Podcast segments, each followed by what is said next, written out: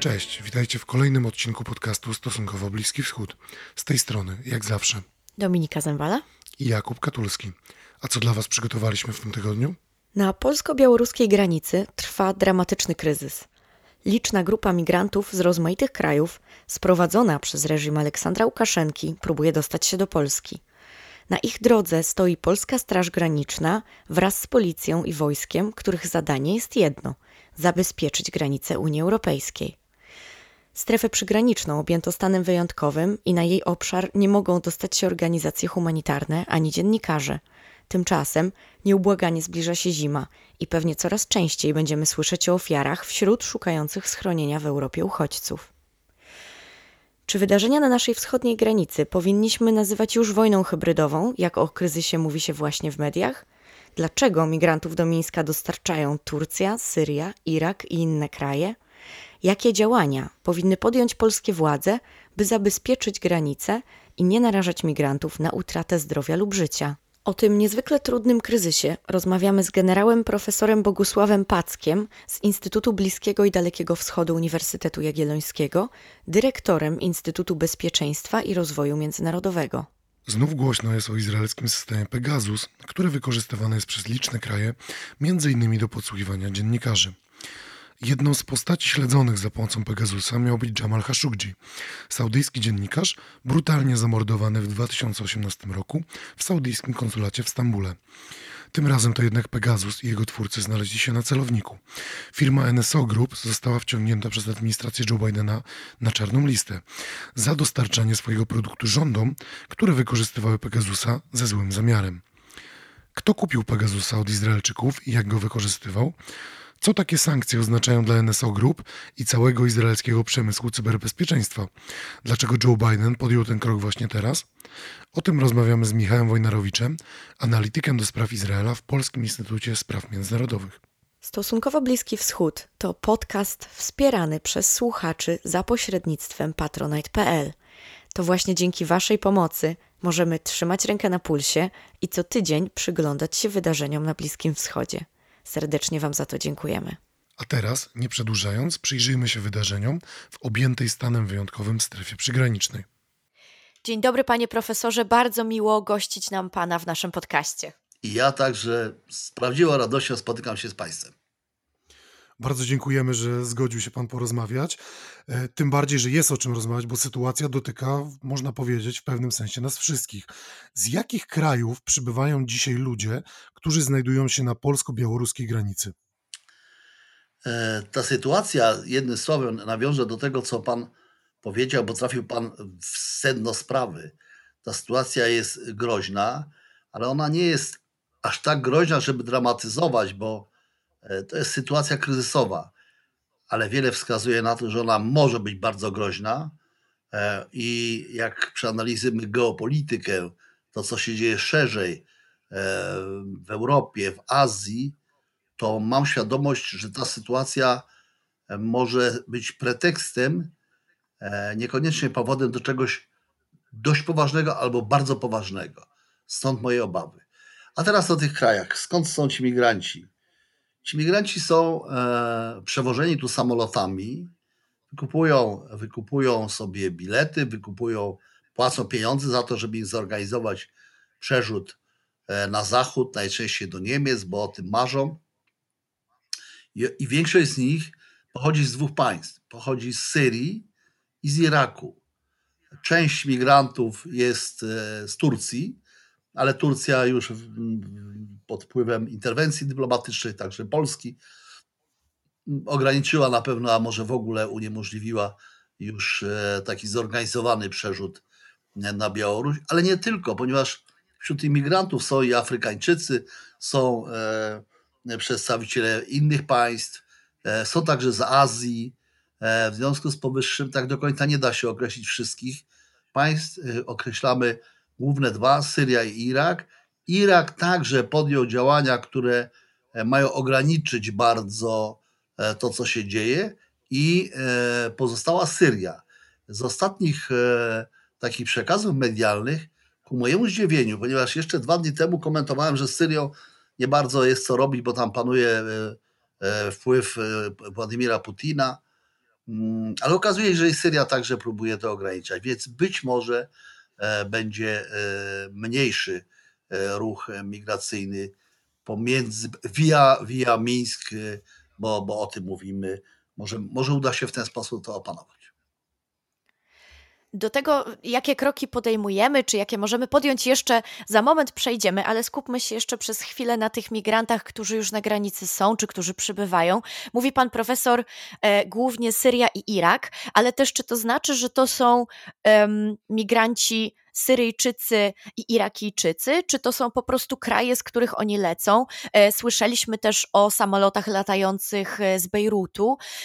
I, i, I tu ponownie to pytanie, to znaczy, czy jeżeli takie samoloty z Bejrutu latają, to czy na ich pokładzie są jednak głównie na przykład Syryjczycy, czy Libańczycy, bo przecież Liban również jest opanowany ogromnym kryzysem, także próbują się ratować w ten sposób, czyli tych narodowości tak naprawdę może być wiele. E, na początku wydaje mi się, że wszyscy myśleli, że e, w, w kontekście obecnej sytuacji w Afganistanie e, takimi e, migrantami, uchodźcami będą głównie Afgańczycy. Tu mamy dwa aspekty. Po pierwsze, to jest to coś zorganizowanego, bo to jest zorganizowany proces bez pomocy władz Białorusi, bez opłacania zorganizowanych grup, które tym się zajmują, naganianiem tych migrantów, e, organizowaniem tych lotów i tak dalej, i tak dalej. Są kwestie dokumentacyjne, wizy, paszporty. E, to jest, to jest, to jest ca, ca, cała machina musi zadziałać. I tu, I tu w tym jest zdecydowanie działanie umyślne z premedytacją e, Aleksandra mm, Łukaszenki i jego, jego reżimu. A druga kwestia, taka czysto ludzka, to jest naturalne dążenie które jest e, w ludziach Bliskiego Wschodu, Afryki, wielu państw Azji, tam gdzie jest bieda, tam gdzie jest dramat. E, I jeżeli ktoś ma e, no, trochę takiej odwagi, a tej odwagi tym ludziom nie brakuje, ona się często przeradza w determinację i ma jeszcze jakieś pieniądze, to to jest coś powszechnego. Ja byłem wiele razy w Afganistanie i na każdym kroku Afgańczycy pytali mnie, czy mogę im załatwić wizę do Polski, bo z Polski już na mapie sobie znaleźli, jest niedaleko do Niemiec. A dla nich Niemcy to jest niebo. Oni tak określają, że do Niemiec się jedzie jak do nieba. I Afganistan jest na każdym kroku przepojony takim pragnieniem. Nawet kiedy przyjmował jeden z ministrów, to tuż przed wejściem do jego gabinetu w Kabulu sekretarka zapytała mnie, czy nie mógłbym e, pomóc jej dostać się do Europy. To samo jest w Afryce. Ja spędziłem w Afryce, w Czadzie, w Republice Środkowoafrykańskiej półtora roku w operacji Unii Europejskiej. To jest, to jest taka sama sytuacja. Byłem w wielu obozach uchodźców, e, przesiedleńców, takich, gdzie przebywa 15, 18, 20 tysięcy osób w jednym takim obozie. Z wieloma rozmawiałem. E, widziałem też w różnych państwach, na Bliskim Wschodzie także, w Libanie między innymi, w Iraku, w różnych krajach. Widziałem w jakim, z jakim dramatem spotykają się ci ludzie i wiem, dlaczego oni chcą wyjechać.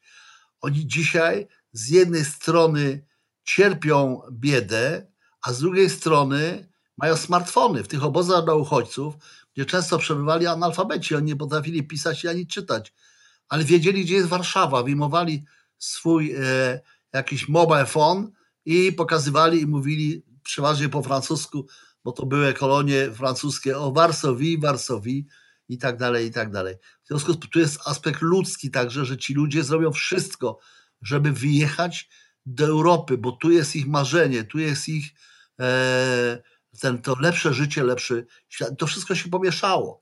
E, z jednej strony jest zorganizowana, e, zorganizowane działanie Łukaszenki, a z drugiej strony jest ogromny dramat i straszne nierówności na świecie.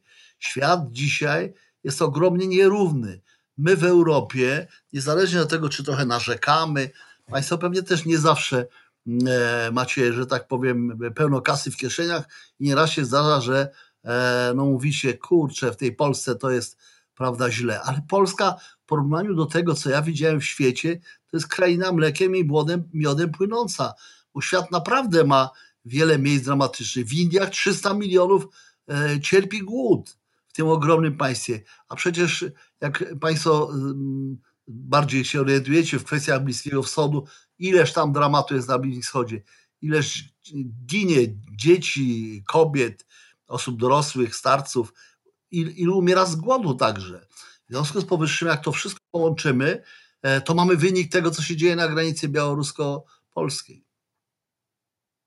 Mówi się czasami, właściwie można powiedzieć chyba, że ci ludzie są wykorzystywani i mówi się, że oni są wykorzystywani, w ogóle te migracje są wykorzystywane jako broń. Mi się broń kojarzy osobiście, może, może jako cywil y, patrzę na to w dziwny sposób, ale patrzy, mi się broń kojarzy z wojną. Czy my możemy powiedzieć, że na granicy polsko-białoruskiej toczy się w tym momencie wojna?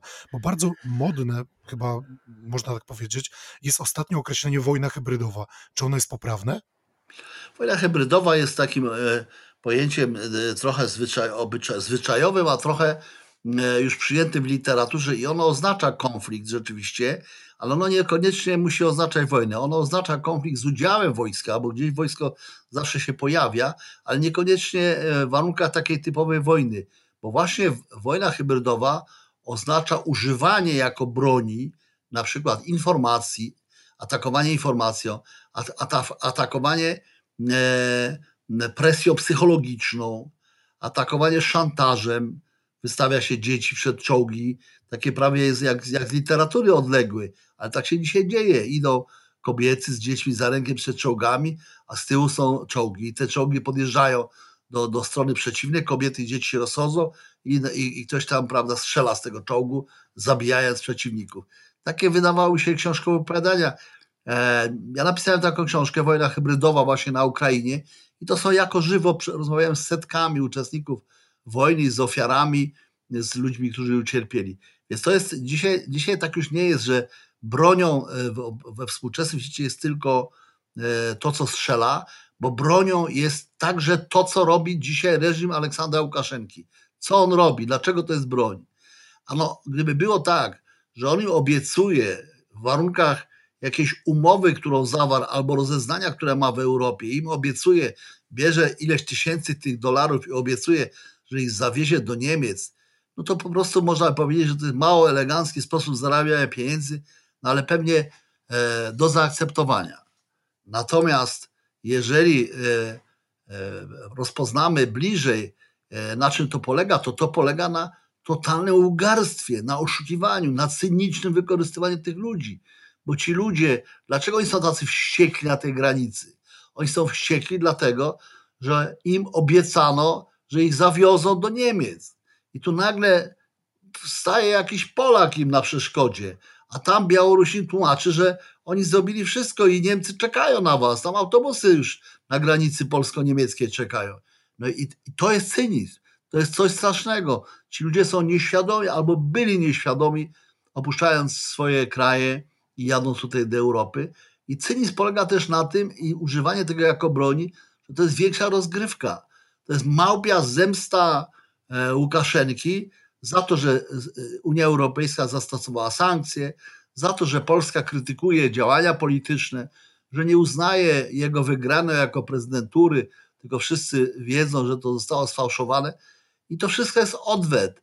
E, Łukaszenka chce zmusić Europę do uległości, do pójścia na jego warunki. I to jest jeden aspekt. Drugi aspekt to Łukaszenka chce pokazać swojemu wielkiemu przyjacielowi e, i e, takiemu mężowi opatrznościowemu, jakim jest Władimir Putin i z tyłu władze rosyjskie, że on jest silnym przywódcą, że on wiele może.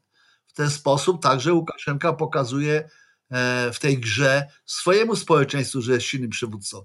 Więc w, w grę wchodzi ważna polityka i cyniczne, naprawdę jeszcze raz używam tego słowa, wykorzystywanie tych migrantów do, e, do politycznych celów reżimu Łukaszenki. No dobrze, ale czy w takim razie powinniśmy mówić o kryzysie, e, czy, czy, czy jednak powinniśmy mówić o tym, że jest to jakaś forma wojny?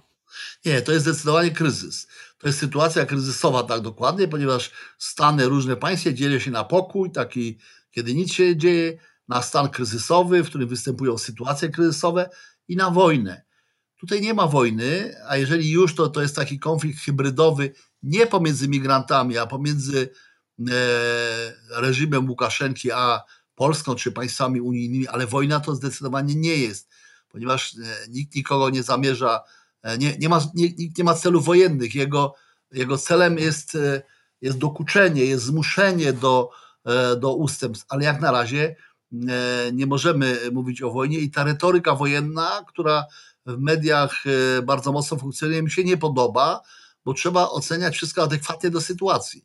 To jest poważny kryzys, on być może się zakończy jakimś konfliktem zbrojnym, jeżeli dojdzie do takiej prowokacji na granicy, jeżeli ktoś użyje broni.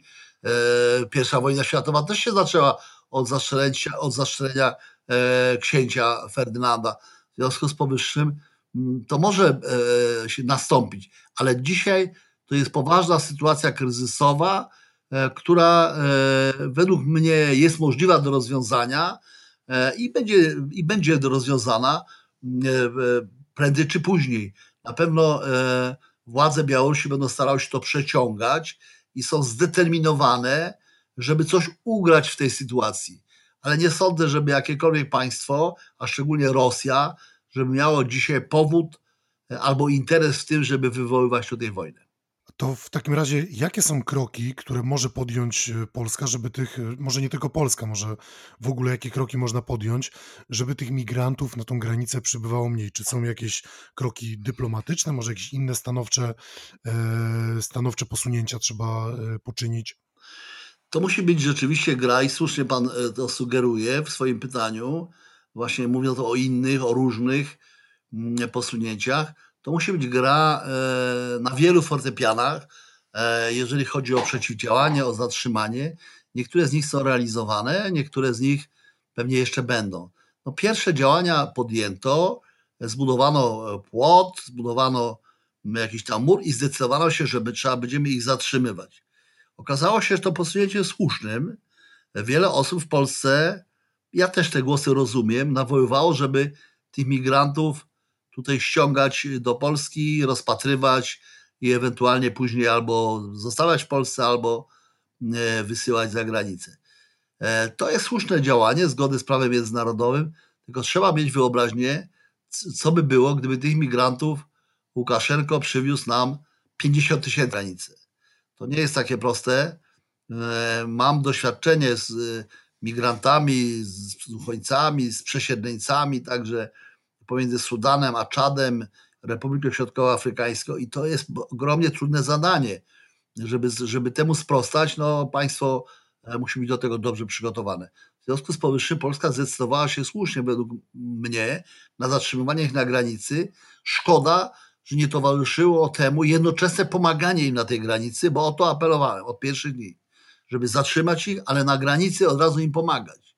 Nie, nie wpuszczać, że tak powiem, poza pewną linię, ale tam, gdzie trzeba, że pomagać. To jest jeden aspekt. I według mnie mm, to jest e, coś, co Polska robi dość skutecznie, niezależnie od tego, czy ich się tam przedrze paru, czy nie przedrze, no ale wielkiego dramatu nie ma. No jest wykorzystywane do tego mnóstwo żołnierzy, policjantów, strażników granicznych, różne służby tam uczestniczą i to jest słuszne.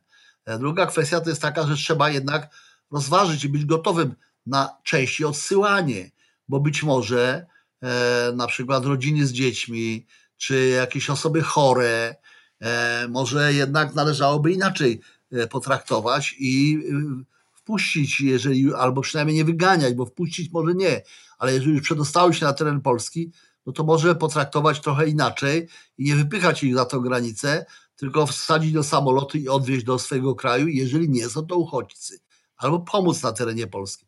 To jest drugi sposób. Trzeci sposób, który nie jest wykorzystany i temu się bardzo dziwię, to jest jednak umiędzynarodowienie tego, co jest.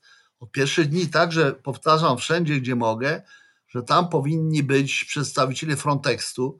To nie jest prawda, że Frontex ma tylko spinacze i że niczego nie może zrobić, bo to są biurokraci.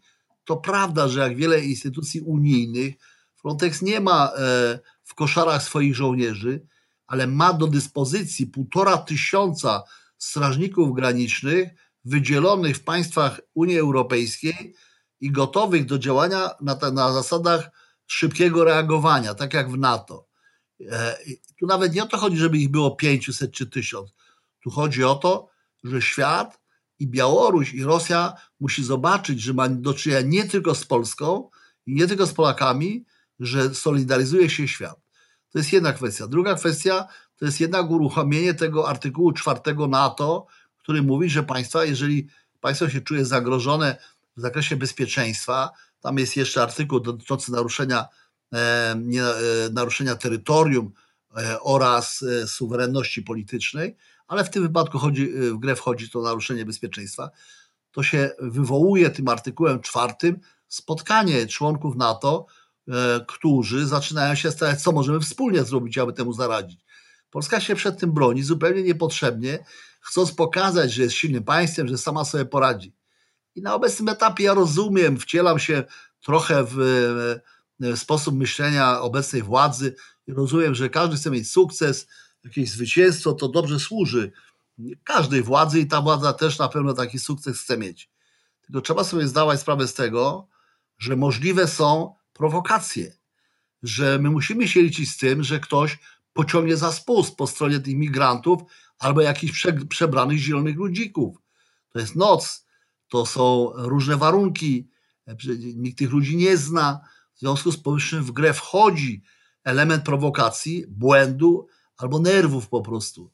Broń e, po tamtej stronie, widzieliśmy co się działo, kiedy był konflikt w Ukrainie, to jest e, dość łatwo zdobyć.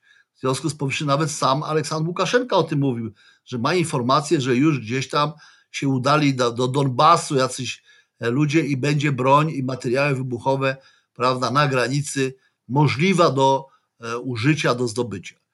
W związku z powyższym no, trzeba się z tym liczyć, a jeżeli trzeba się z tym liczyć, to trzeba podjąć działania wszelkie możliwe, w tym Frontex, Unia Europejska i NATO, ten artykuł czwarty.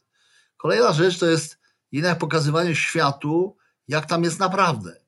I to, że nie ma tam mediów, także staram się zrozumieć e, władzę, chcą mieć święty spokój, żeby nikt nie drażnił, nie opisywał, nie pokazywał palcem, prawda, e, bo w takich sytuacjach nerwowych ja sam e, wiele razy bywałem w warunkach polskich, w sytuacjach kryzysowych. Kierowałem, dowodziłem. Panie profesorze, ja pozwolę sobie przerwać na moment, bo my zaraz chcemy jeszcze o media dopytać, ale wspomniał pan profesor tych e, tak zwanych zielonych ludzików.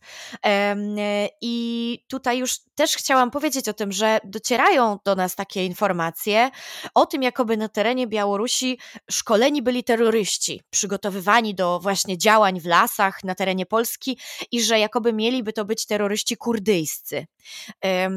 Więc czy też się pan profesor spotkał z takimi pytaniami? I takie, taka rzecz, która nas chyba tutaj najbardziej zaskoczyła, dlaczego akurat kurdyjscy? Wie pani, teraz, teraz w ramach waranki informacyjnej ludzie wymyślają najróżniejsze rzeczy, a być może też podają dane prawdziwe. E, więc tak, po pierwsze, trudno temu wierzyć, bo nie mamy żadnego potwierdzenia. A po drugie, e, też nie można tego lekceważyć. Dlatego, że jeżeli Aleksandr Łukaszenko zamierza nie tylko drażnić Polskę, jeżeli zamierza rzeczywiście ogłosić jakiś spektakularny sukces, to może doprowadzić do czegoś poważniejszego. Dzisiaj y, zatrudnienie czy wykorzystanie jakiejś grupy e, najemników jest dość proste. To wykorzystano też już w Donbasie.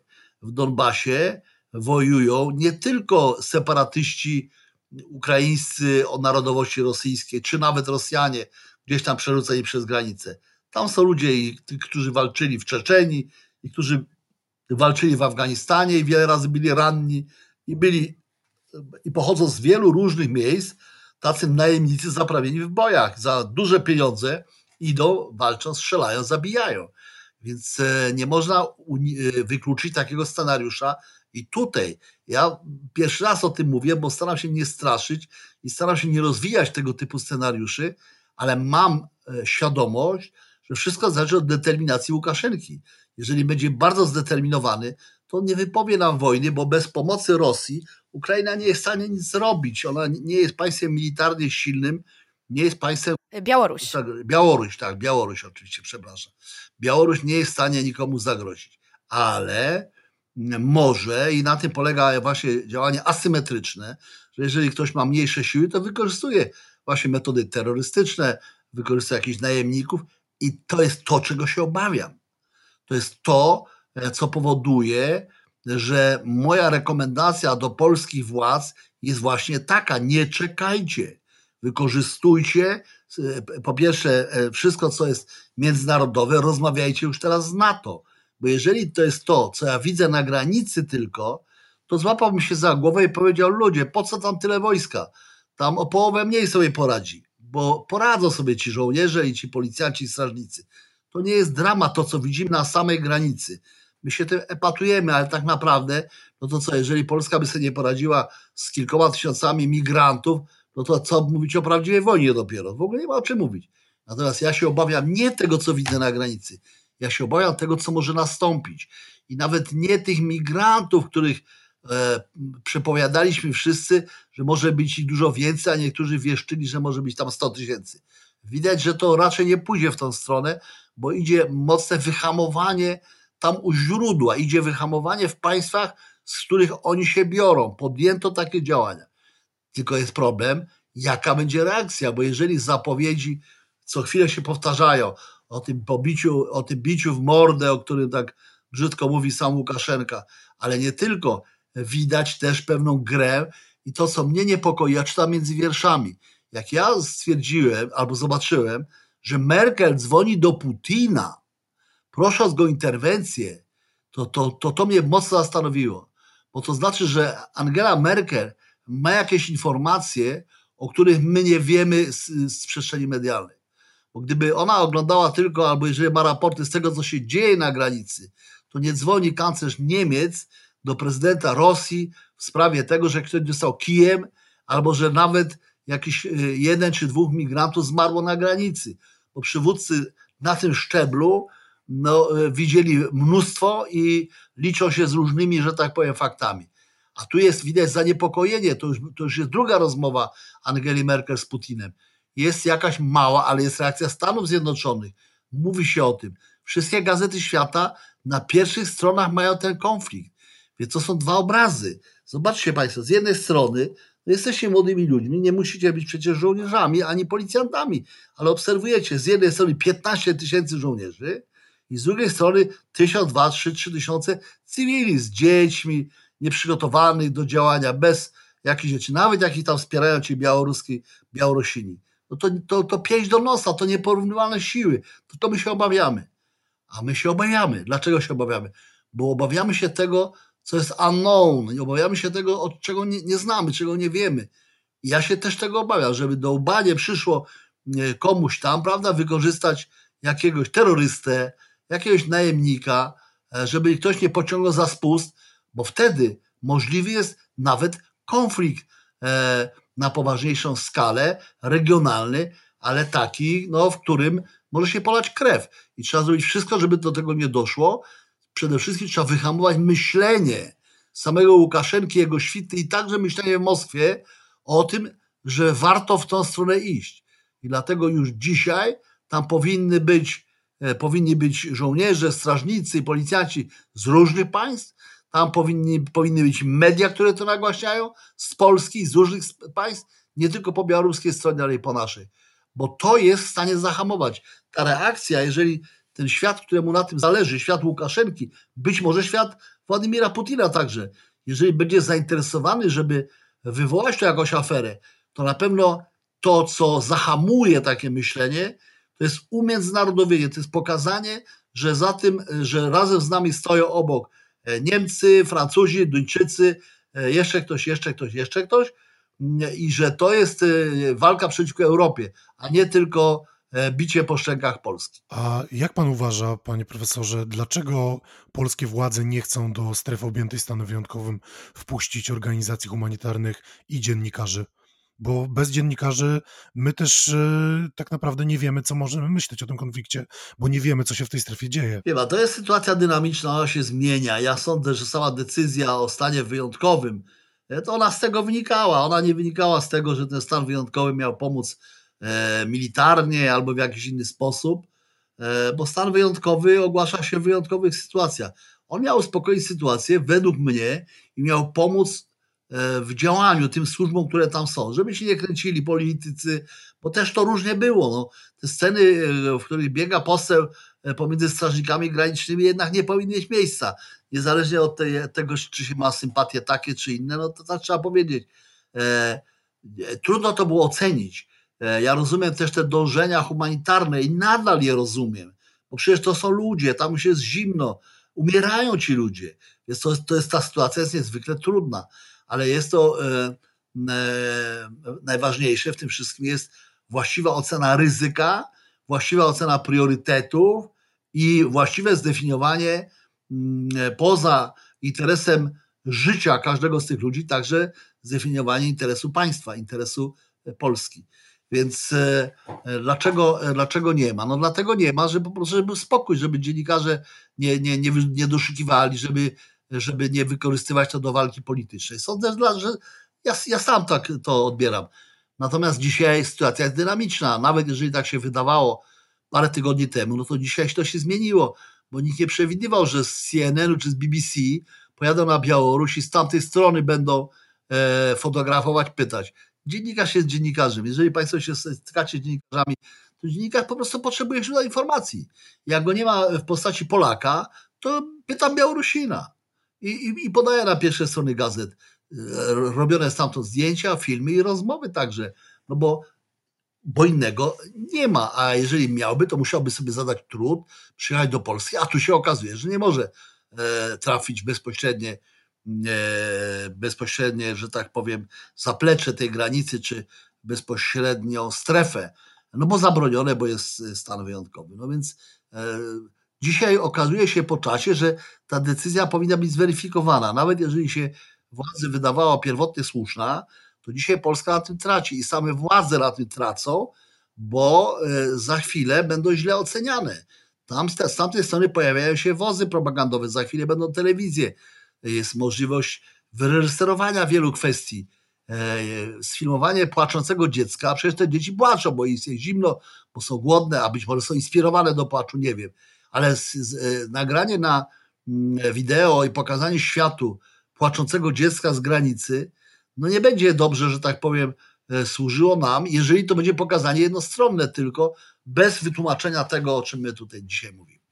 Ja myślę jeszcze, żebym do tego dodała, nie wiem, czy pan profesor się ze mną zgodzi, że mm, do tego jeszcze dochodzi taki jakby ten brak przejrzystości informacji, na który wpływa też w pewnym sensie to, że dużo łatwiej jest być może dojść do głosu różnego rodzaju trollom, które są też sterowane z nieznanych źródeł, bo przecież na, na każdym kroku wręcz codziennie możemy zobaczyć w mediach społecznościowych doniesienia o tym, jak skrajne emocje się budzą, także w, w Polakach e, ze względu na to, co się dzieje, e, bo widzimy i te samochody medyków czy karetki, które są zdewastowane, zniszczone, ale też wiele takich postów w mediach społecznościowych. W ostatnich dniach widziałam, e, gdzie na przykład widzimy zdjęcie migranta w danej kurtce i za chwilę obok zdjęcie tej kurtki, która rzekomo kosztuje 4 czy 5 tysięcy złotych, które mają tutaj świadczyć o jakimś statusie społecznym tych ludzi i pokazywać, że to jest jakaś taka, nie wiem, fasadowy kryzys czy, czy cierpienie tych, tych e, migrantów czy uchodźców.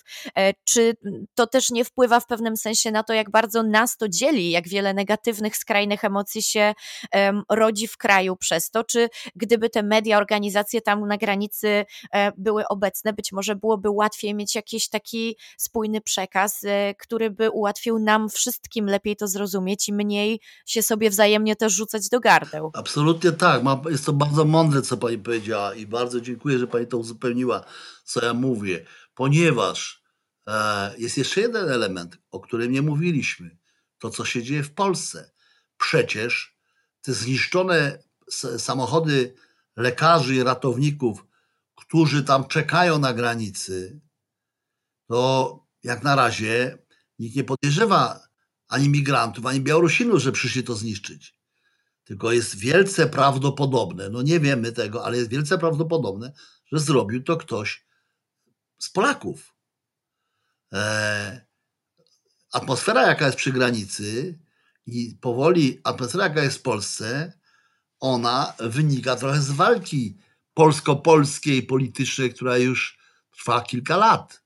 Ludzie się opowiadają albo za migrantami, bo trzeba ich ratować za wszelką cenę, niezależnie od tego, czy, czy mają w tym rację, czy nie mają, a inni są przeciwni, pokazują te kurtki, są gotowi spuszczać y, powietrze z kół, prawda, i niszczyć pojazdy i tak dalej, i tak dalej. To pokazuje tylko początek. Przy tego typu emocjach, przy tego typu postawach bardzo łatwo jest rzucić jakiegoś specjalca przez granicę, który tutaj już po naszej stronie tak namiesza, że my się nie połapiemy. Dzisiaj trzeba bardzo mocno kontrolować to, co się dzieje po naszej stronie. Już nie mówię tylko po białoruskiej, żeby tu po naszej stronie nie doszło do jakiegoś incydentu, który zaciąży na tej całej sytuacji, albo który stanie się zarzewiem do czegoś poważniejszego. Te przypadki z samochodami, a tu już jest drugi przypadek z tymi samochodami lekarskimi, podczas pierwszego ktoś nawet oskarżał wojsko, niesłusznie, jak ustalono, ale jednak oskarżenia padały o jakąś złośliwość.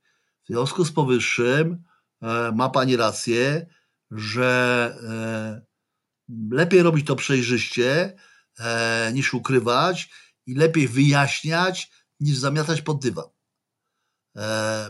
Sytuacja nie jest dramatyczna, ale ona się nakręca i może rzeczywiście przerodzić się w dramat. Jeszcze jeden element, bo on jest związany trochę z waszymi studiami i z waszymi umiejętnościami.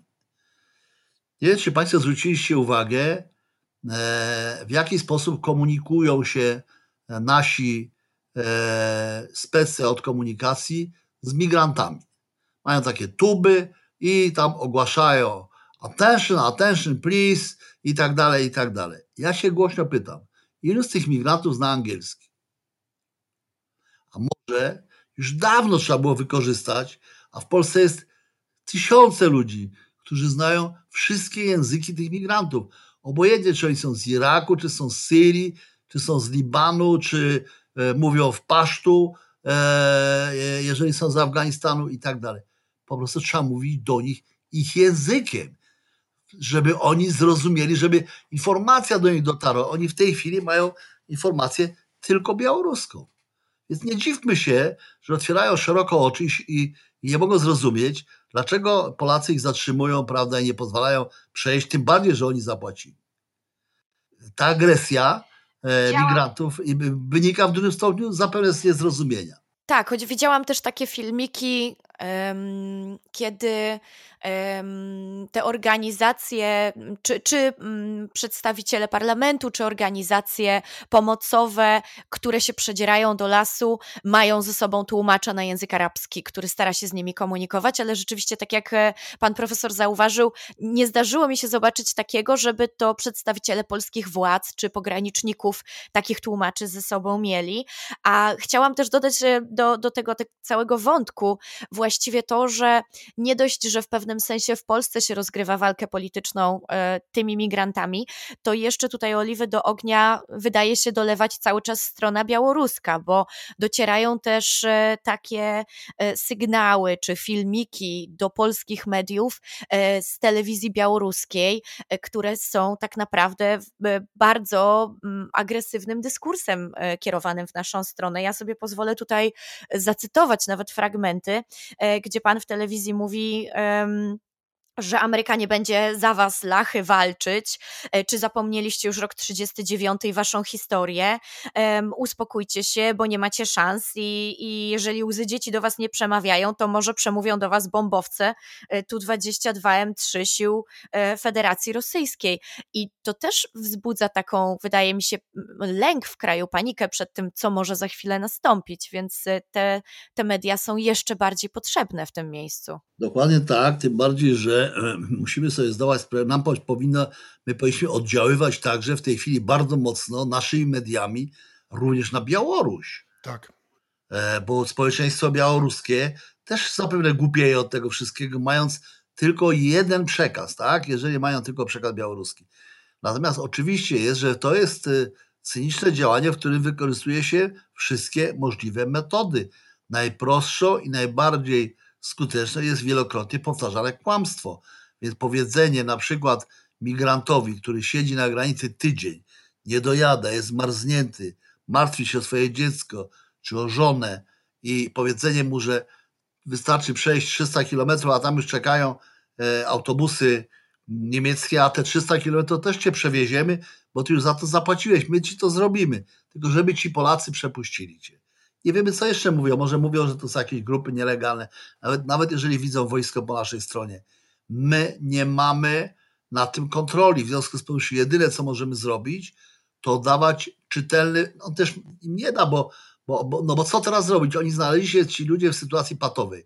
Ukraina mówi ani kroku wstecz, Białoruś. ani kroku do tyłu, bo oni też nie chcą mieć z nimi problemu. To nie jest państwo, które jest gotowe teraz na zbudowanie obozu dla uchodźców. O ironio, co ten Władimir Putin wygaduje? On chce pieniędzy po tym e, szantażu, który zgotował Łukaszenko Europie, Polsce, Europie, to oni mówią teraz, e, my dajcie pieniądze, to my będziemy ich trzymali w Białorusi. No jak to, chłopie?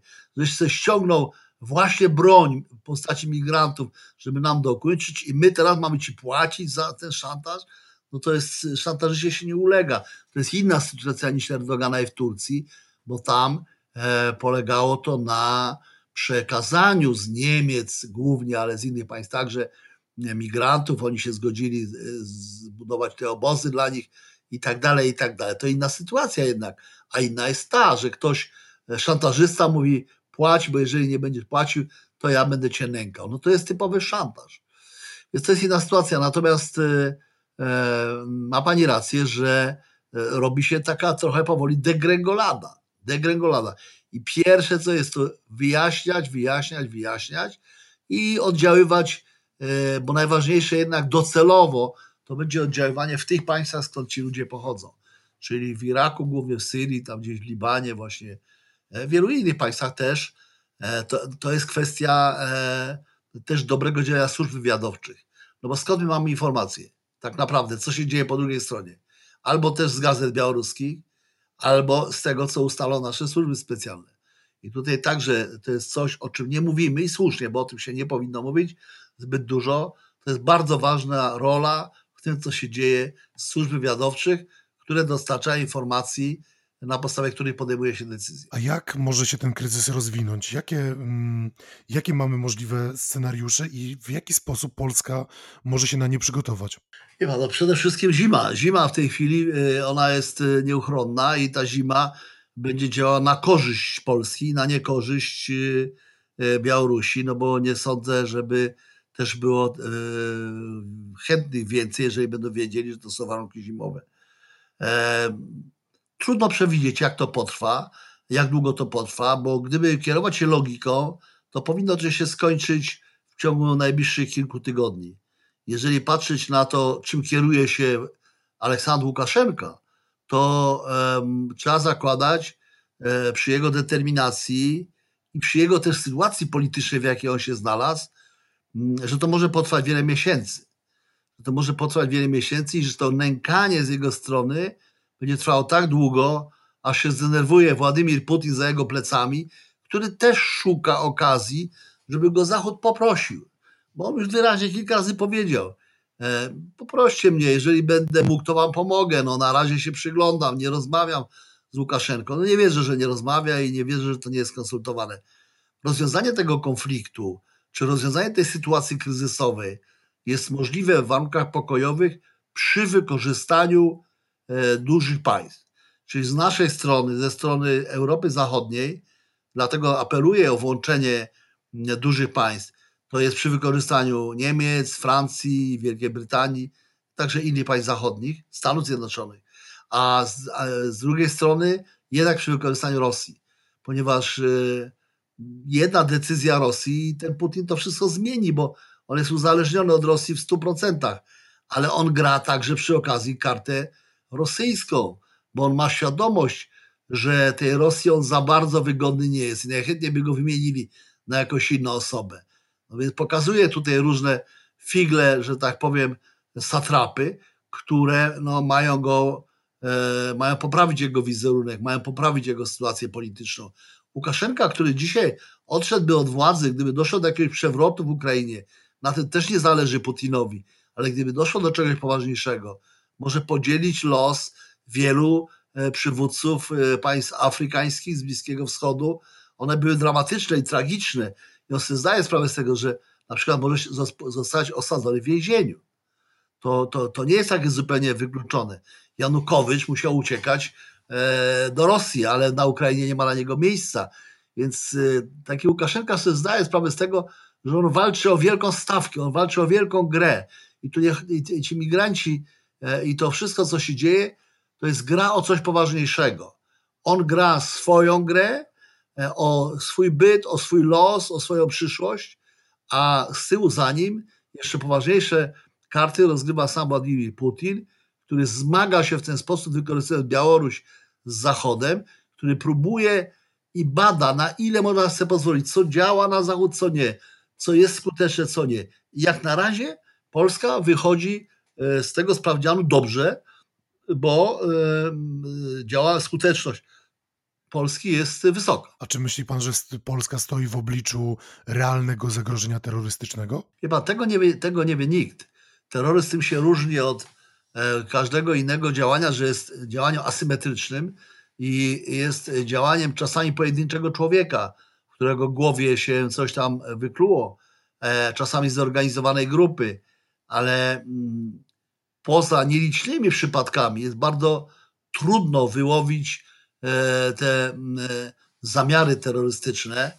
W związku z powyższym ja sądzę, że nasze służby też działają na maksymalnych obrotach w tym zakresie, ale dzisiaj zaczynamy mieć coś więcej niż ewentualnie kontrolowani prawdopodobni sprawcy terroryzmu, którzy przybywają do Polski albo przejeżdżają przez Polskę. Dzisiaj e, może ktoś się, no właśnie taki zielony ludzik, może się dostać przez granicę. Ta sytuacja jest gorąca, ona jest nerwowa bardzo ona jest bardzo emocjonalna, a zaangażowani w to są poważni ludzie i poważne autorytety i za nimi stoją poważne siły i środki i poważne pieniądze. W związku z powyższym dzisiaj nie da się przewidzieć, czy grozi nam jakiś zamach terrorystyczny. Nie można go wykluczać. A panie profesorze, czy mm, nasi żołnierze mm, są dobrze przygotowani do tej pracy na granicy? Y, dzisiaj rano, wydaje mi się, mogliśmy już przeczytać w mediach o tym, że doszło do nieszczęśliwego wypadku. E, nieznane są jeszcze szczegóły, ale że jeden z żołnierzy na granicy zginął. Czy my jesteśmy mm, gotowi? Czy, czy to do armii regularnej będzie dołączał WOD? Czy w jaki sposób e, nasze wojsko w ogóle będzie się przygotowywało do tych działań, e, albo już jest przygotowane? E, te wypadki śmiertelne, bo są dwa e, takie wypadki, jeden żołnierz zmarł, ten drugi zginął, to są wypadki niezwiązane z tymi mm, zdarzeniami, z tego co mi jest wiadomo.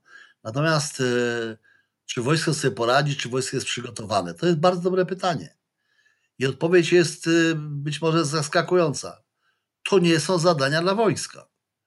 To są zadania dla Straży Granicznej, dla policji. No ale wojsko jest tam wysyłane, to, to w takim razie dlaczego? To są zadania, to są umiejętności policyjne. Tam nie trzeba e, umieć strzelać, że tak powiem, e, z armat, e, wystawiać rakiety albo nawet używać karabinu maszynowego czy zwykłego, bo nie daj Boże, żeby komukolwiek do głowy nie przyszło w ogóle i zresztą z całą pewnością nikomu takie coś po naszej stronie do głowy nie przychodzi. Tam trzeba działać tak jak policja, trzeba umieć użyć armatki wodnej, gazu, zatrzymać, e, założyć e, kajdanki e, albo jeszcze coś innego, zastosować jakieś chwyty obezwładniające. To są umiejętności policyjne.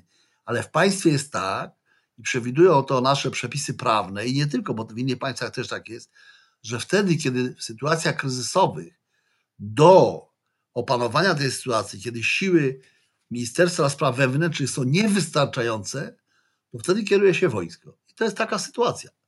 Wojsko działa na bazie przepisów jeszcze chyba pandemicznych, bo przez cały czas wojsko ma uprawnienia do działania e, wobec cywili.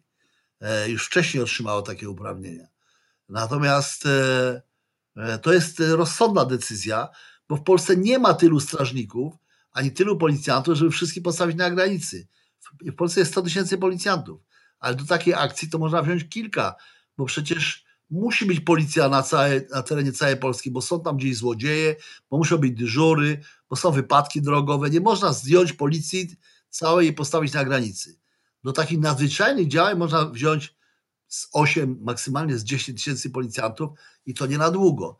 Straż Graniczna to jest ta sama sprawa. W związku z powyższym najłatwiej ściągnąć właśnie rezerwy wojska i dlatego tam jest wojsko.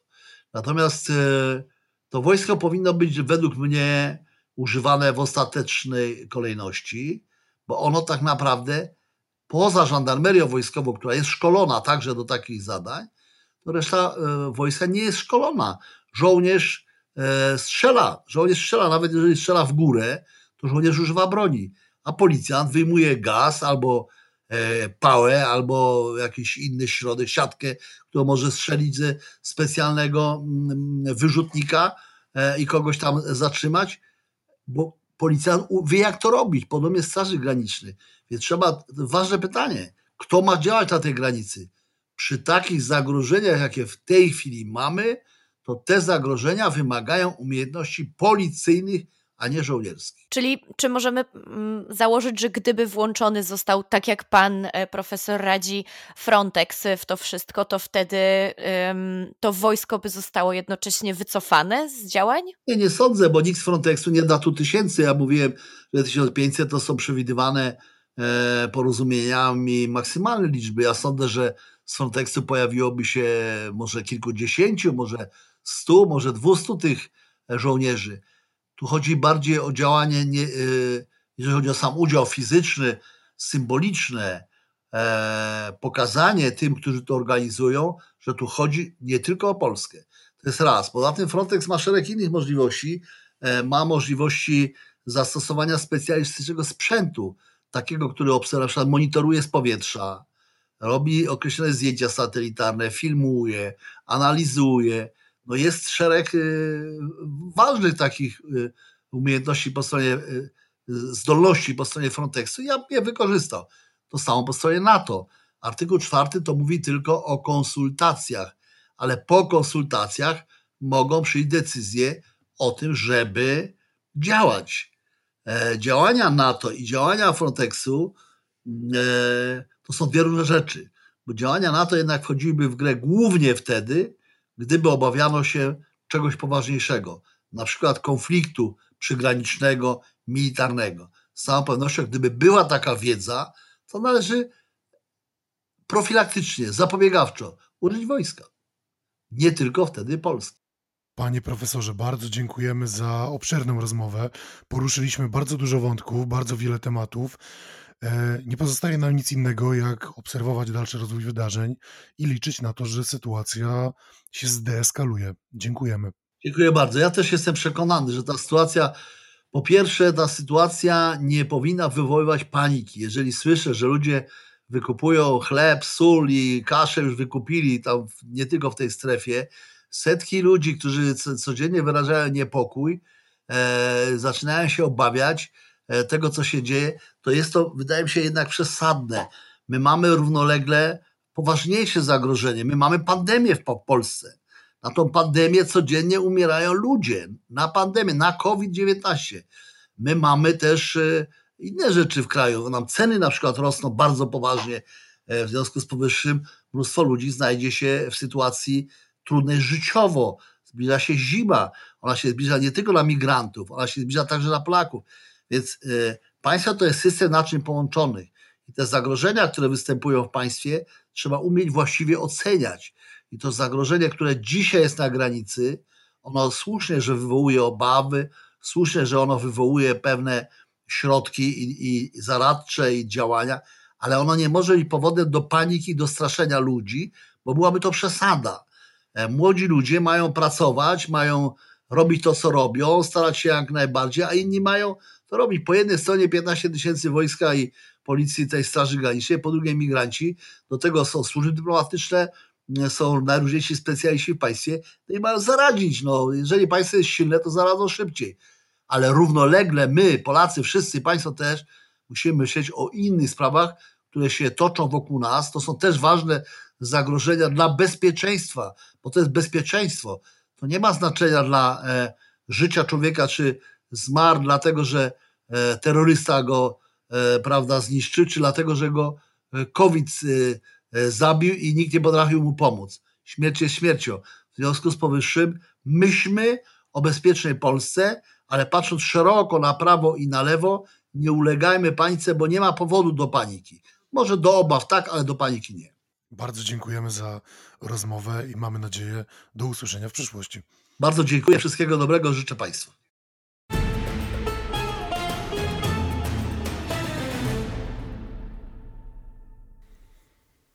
Naszym gościem był generał profesor Bogusław Pacek. A rozmowy takie jak ta i w ogóle cały projekt Stosunkowo Bliski Wschód nie byłby możliwy, gdyby nie wsparcie naszych wspaniałych patronek i patronów z patronite.pl. Bardzo Wam dziękujemy za to, że jesteście z nami i że czynicie e, możliwym działanie Stosunkowo Bliskiego Wschodu. A jeśli jeszcze nie jesteście naszymi patronami, to zachęcamy, żebyście zajrzeli na patronite.pl. Tam z łatwością możecie wpisać stosunkowo Bliski Wschód i zobaczyć, jaką kwotą i czy warto nas wesprzeć. Za wszystkie wpłaty bardzo dziękujemy. A teraz już serdecznie zapraszamy Was do wysłuchania naszej drugiej rozmowy na dziś, czyli rozmowy z Michałem Wojnarowiczem z Polskiego Instytutu Spraw Międzynarodowych. Cześć Michale, ponownie witam Cię w naszym podcaście. Cześć Kubo. Zanim zaczniemy konkrety, bo faktycznie trochę się podziało w kwestii Pegasusa, to powiedz, czy my wiemy, kto Pegasusa od Izraelczyków już kupił? E, lista e, państw, w których e, stwierdzono obecność Pegasusa jest dość, dość długa, bo tu zaczyna się od mm, Algierii, Bahrajnu, Uganda, Wielka Brytania, Indie, Maroko i w tej jakby myślę o 40, prawie 50 państwach i w tej liście są państwa zarówno, które wykorzystywały Pegasusa, jak te, które były jego, jego ofiarą, tak? Przede wszystkim no, duża jest liczba osób z Algierii, ale też no, były osoby w Zjednoczonych Emiratach Arabskich, prezydent Francji, e, prezydenci Iraku, RPA, kilku premierów, w Indiach e, bardzo duża liczba, więc e, no, ciężko do, konkretnie stwierdzić, ile dokładnie państw, ale no jest to zdecydowanie globalny, no globalny fenomen. No i też nie ma co ukrywać, sporo z tych państw, które miały być głównymi użytkownikami tego państwa, e, przepraszam, tego, tego programu, e, no to pokrywa się z listą bliskich e, sojuszników Izraela, tak, mniej lub bardziej jawnych, tak, tu mam na myśli właśnie Indię, Maroko, więc no widać, widać pewne, pewne powiązania na tych, na, tych, na tych łączach. Ten system był wykorzystywany też przez państwa, które przynajmniej oficjalnie nie utrzymują żadnych bliskich relacji dyplomatycznych z Izraelem. Jak to się dzieje, że Izrael sprzedaje ten system no, takim krajom jak choćby Arabia Saudyjska, bo wiemy, że Saudyjczycy wykorzystywali Pegasusa, choćby mm, podsłuchując Jamala Khashoggiego i Widzimy, że Arabia Saudyjska jest bliskim sojusznikiem Stanów Zjednoczonych. Mm, siłą rzeczy z tego powodu ma też wspólne interesy z Izraelem, ale dlaczego Izrael sprzedaje mm, swój system takim krajom jak Arabia Saudyjska? E, wskazałbym tak naprawdę dwa, dwa czynniki. Tak? Po pierwsze, e, ponieważ może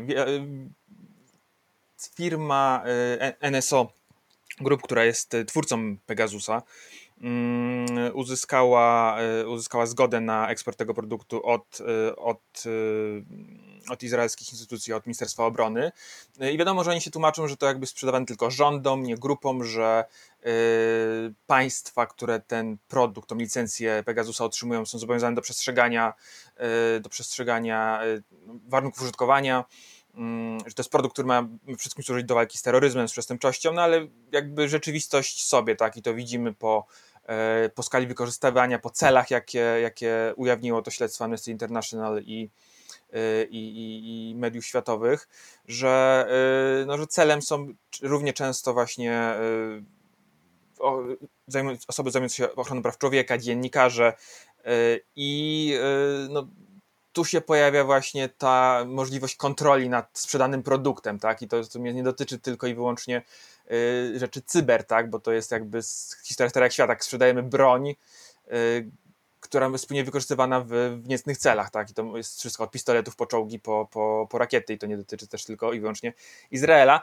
Więc y, skoro jest klient, to no cóż, to zawsze to, to można dobić jakiegoś targu. A drugi czynnik jest faktycznie taki, że e, no, te państwa nieformalnie sobą blisko współpracowały.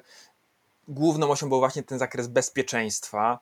Y, dużo się mówiło o tym, że kiedy Netanyahu odwiedzał różne państwa, spotykał się z premier Netanyahu, kiedy jeszcze był, był premierem, kiedy właśnie w swoich spotkaniach z innymi partnerami, w tym tymi nieformalnymi mm, lub w czasie oficjalnych podróży, no zawsze gdzieś tam elementem tych rozmów miało być ponownie właśnie ten, ten pakiet cyber, tak, te zachwalanie zachwalanie izraelskich zdolności, w tym właśnie ten, ten Pegasus, tak? I e, no, nic dziwnego, że w sumie wokół tego wykorzystanie takiego sprzętu, takiej no tak e, niektórzy mówią super broni cybernetycznej, to jest duża zachęta, tak, dla dla państw właśnie, które, które chcą się no, no, dowiedzieć tak, czegoś o swoich obywatelach czy swoich, swoich wrogach. Często to niestety jest y, dla nich synonim.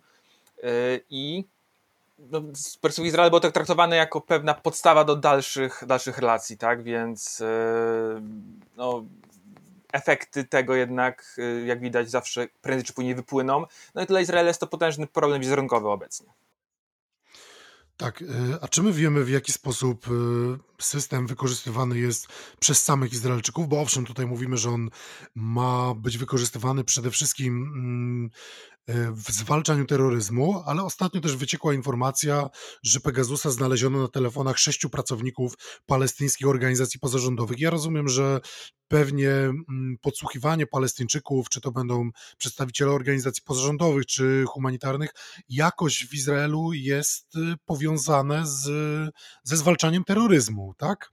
E, no, na pewno Izrael używa tego, e, tego argumentu i faktycznie te ostatnie wyciki dotyczące, mm, dotyczące właśnie palestyńskich pracowników NGO-sów, też pojawiły się doniesienia, że Pegasus miał śledzić urzędników, e, telefony urzędników Ministerstwa Spraw Zagranicznych palestyńskiego. To pewnie takie zatoczenie koła, tak, bo no, Izrael dużą część tego swojego potencjału cybernetycznego w zakresie cyberbezpieczeństwa czy cyberinwigilacji. Przede wszystkim no, testował, budował na y, inwigilacji Palestyńczyków, tak, na śledzeniu y, właśnie organizacji terrorystycznych, potencjalnych, y, potencjalnych osób, które jakoś mogły stanowić zagrożenie dla, mm, dla Izraela.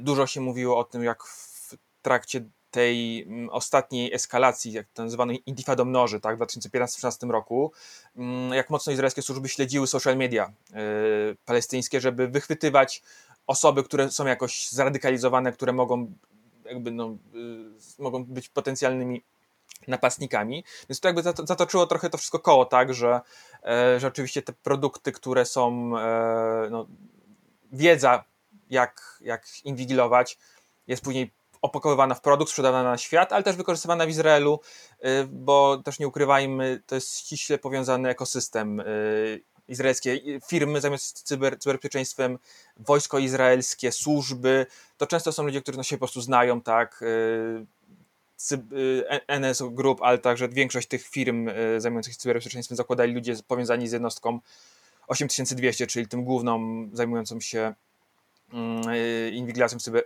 w cyberprzestrzeni jednostką sztabu generalnego wywiadu. Więc no, to wszystko jest jakoś powiązane, ci ludzie się znają.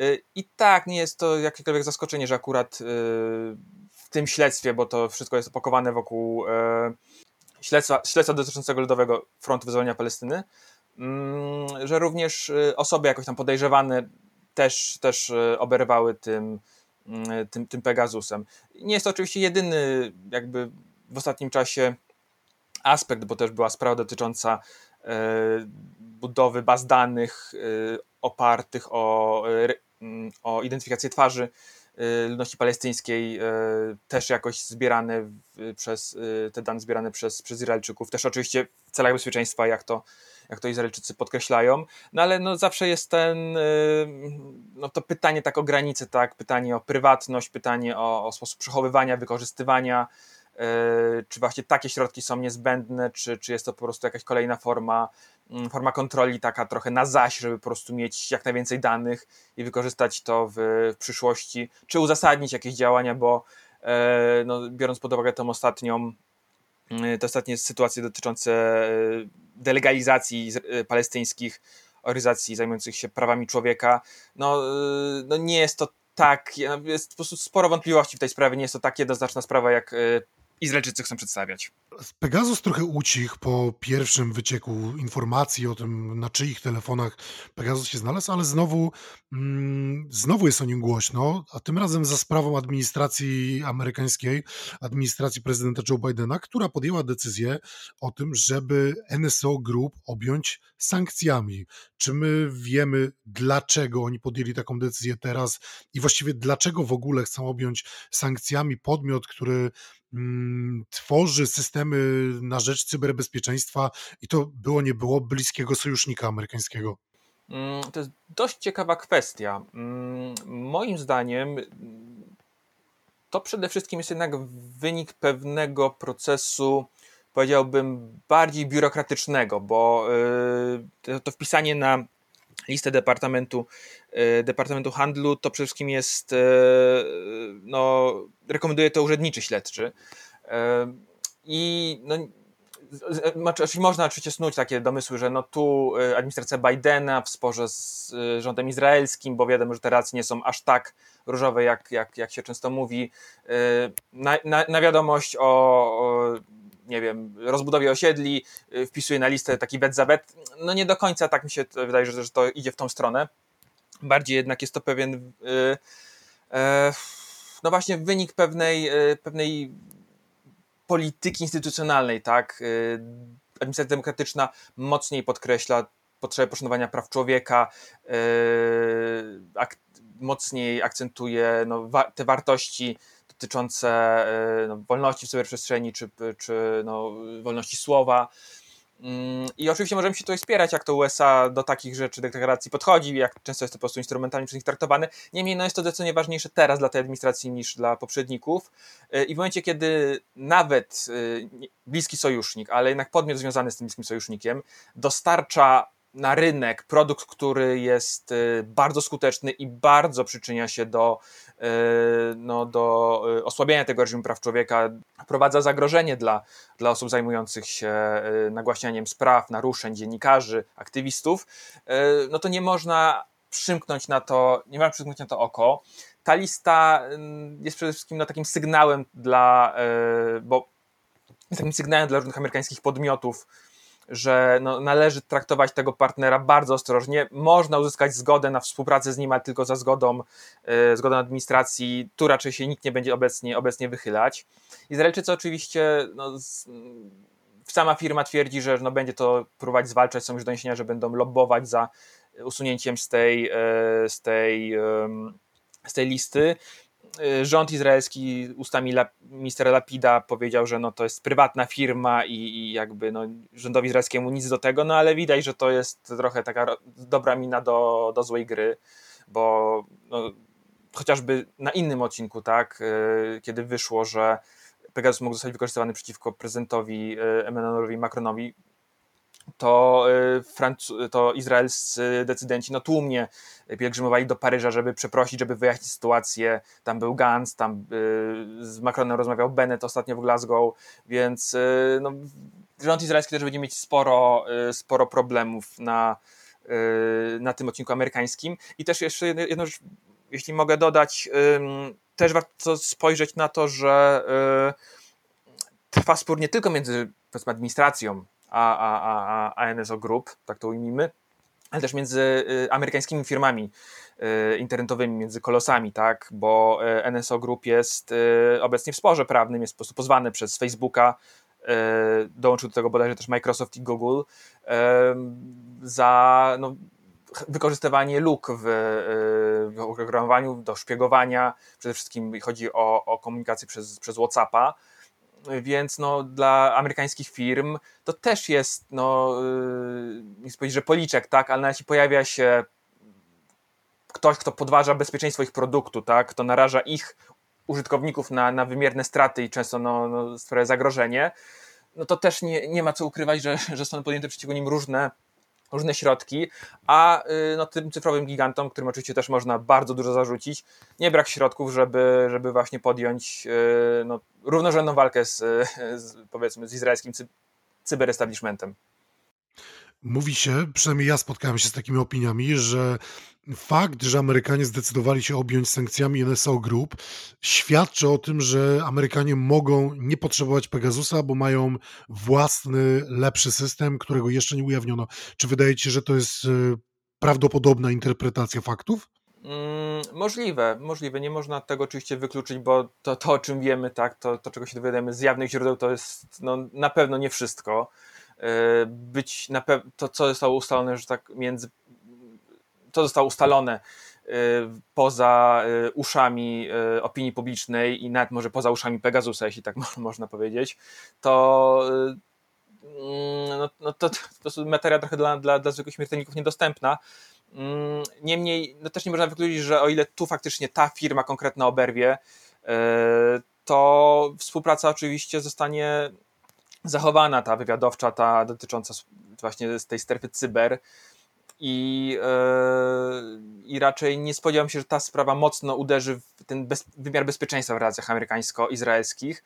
Yy, I kto wie, może znowu się karta dla tej firmy NSO yy, odwróci, bo warto przypomnieć, że mm, również na tą listę Departamentu Handlu trafiła firma bodajże Kandiru, która też zajmowała się cyberbezpieczeństwem i też ich produkty były, były wykorzystywane przy, przy, przy inwigilacji, która jeszcze no, parę lat temu ponoć y, pomagała y, amerykańskim służbom przy hakowaniu iPhone'a. Była taka głośna sprawa, kiedy Apple odmówił y, kodów dostępu bodajże do iPhone'a w jakiejś sprawie, właśnie powołując się na to, że, że, że no, to byłoby za, duże, za duża władza oddana, oddana amerykańskim, amerykańskim służbom bezpieczeństwa. No i ponoć wtedy się obyło bez zgody Apple, bo Amerykanie po prostu schakowali Y, te, y, ten telefon tak czy siak i ponoć właśnie z pomocą izraelskich firm. No teraz ta firma jest bardziej cenzurowanym. Nie można też wykluczyć, że no, dojdzie do jakiegoś rebrandingu, że no, zostanie to jakoś ten kryzys wyciszony, bo nie ma co ukrywać. Produkt, ten Pegasus jest no, bardzo cennym narzędziem w tym, w tym, w tym, w tym polu cyberbezpieczeństwa ci ludzie mają sporą wiedzę, tak, zajmując tworzeniem się takich programów, więc no, ona prędzej czy później zostanie jakoś, jakoś zużytkowana w mniej lub bardziej bezpieczny dla, dla świata sposób. Czy my możemy się spodziewać, że ten system Pegasus albo w ogóle inne systemy tego typu będą coraz szerzej wykorzystywane? I to może nie tylko właśnie do zwalczania terroryzmu, ale wręcz do e, podsłuchiwania e, dziennikarzy, niekoniecznie nawet takich, którzy w jakiś otwarty sposób występują przeciwko władzy, czy, bo, bo jednak jest to kwestia swobód obywatelskich i tego, na ile obywatele mm, różnych krajów mogą czuć się pewnie z tym, że ich telefony są dalej dla nich ich prywatnymi narzędziami. E, no, obawiam się, tu tak wydaje mi się, że z, wiele zależy po prostu od, reżimu, od reżimu czy od władz państwa, które, które tego Pegasusa e, nabywają, tak, z które korzystają. Jeśli e, powiedzmy są to państwa, ciężko powiedzieć też, że demo, właśnie to słowo demokratyczne, prawda? Bo jeśli wśród klientów były Indie, były, e, był Meksyk, Meksyk w ogóle był chyba jedną z pierwszych spraw, w których jakby ta kwestia Pegasusa wypłynęła, tak, właśnie przy inwigilacji dziennikarzy czy, mm, czy aktywistów. No to są właśnie oczywiście demokratyczne, tak, no ale postawa władz jest dość e, jednoznaczna, no ale już wykorzystywanie w państwach europejskich, czy, czy, czy nie wiem, Australii, czy Nowej Zelandii, no to by generowało dużo większe koszty społeczne, dużo większy opór społeczny, dużo większe e, trudności by to sprawiało Y, władzom uzasadnienie użycia takiego, takiego narzędzia w innym oczywiście mm, sposób niż właśnie przestęp, przeciwko przestępczości czy, czy, czy terroryzmowi. Więc y, im ogólny poziom y, swobód, demokratyczności, władz, no tym większa szansa, że, że raczej ostrze tego narzędzia będzie skierowane, skierowane w niezgodnie z, y, niezgodnie z umową licencyjną, tak? tak. Y, jeśli można tak, tak zażartować. Ja myślę, że naszych słuchaczy też to interesuje, bo każdy z nas jest użytkownikiem smartfona, każdy z nas ma komputer, wykorzystujemy codziennie media społecznościowe. Y, czy jest jakiekolwiek podejrzenie, że klientem Pegasusa jest polski rząd?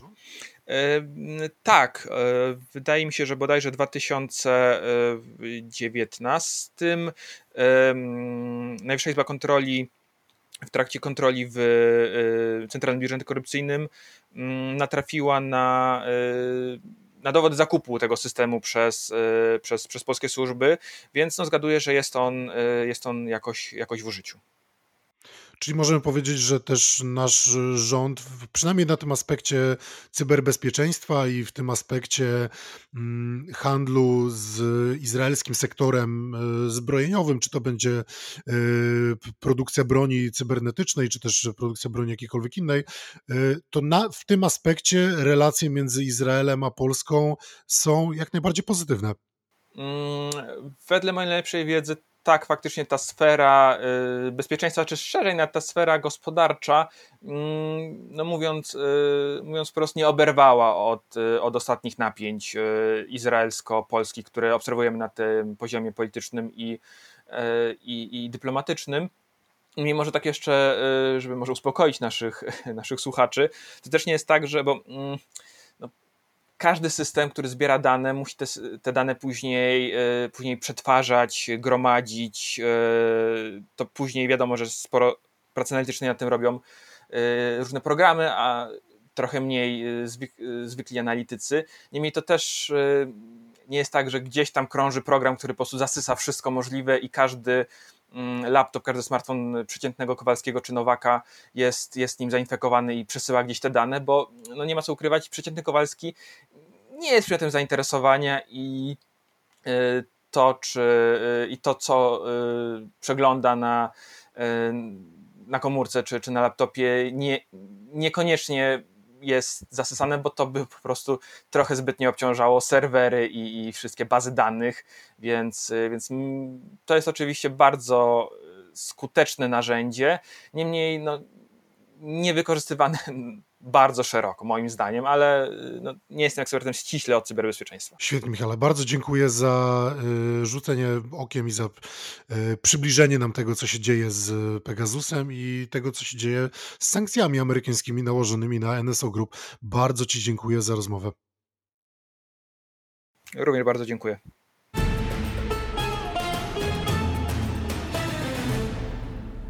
Naszym gościem był Michał Wojnarowicz.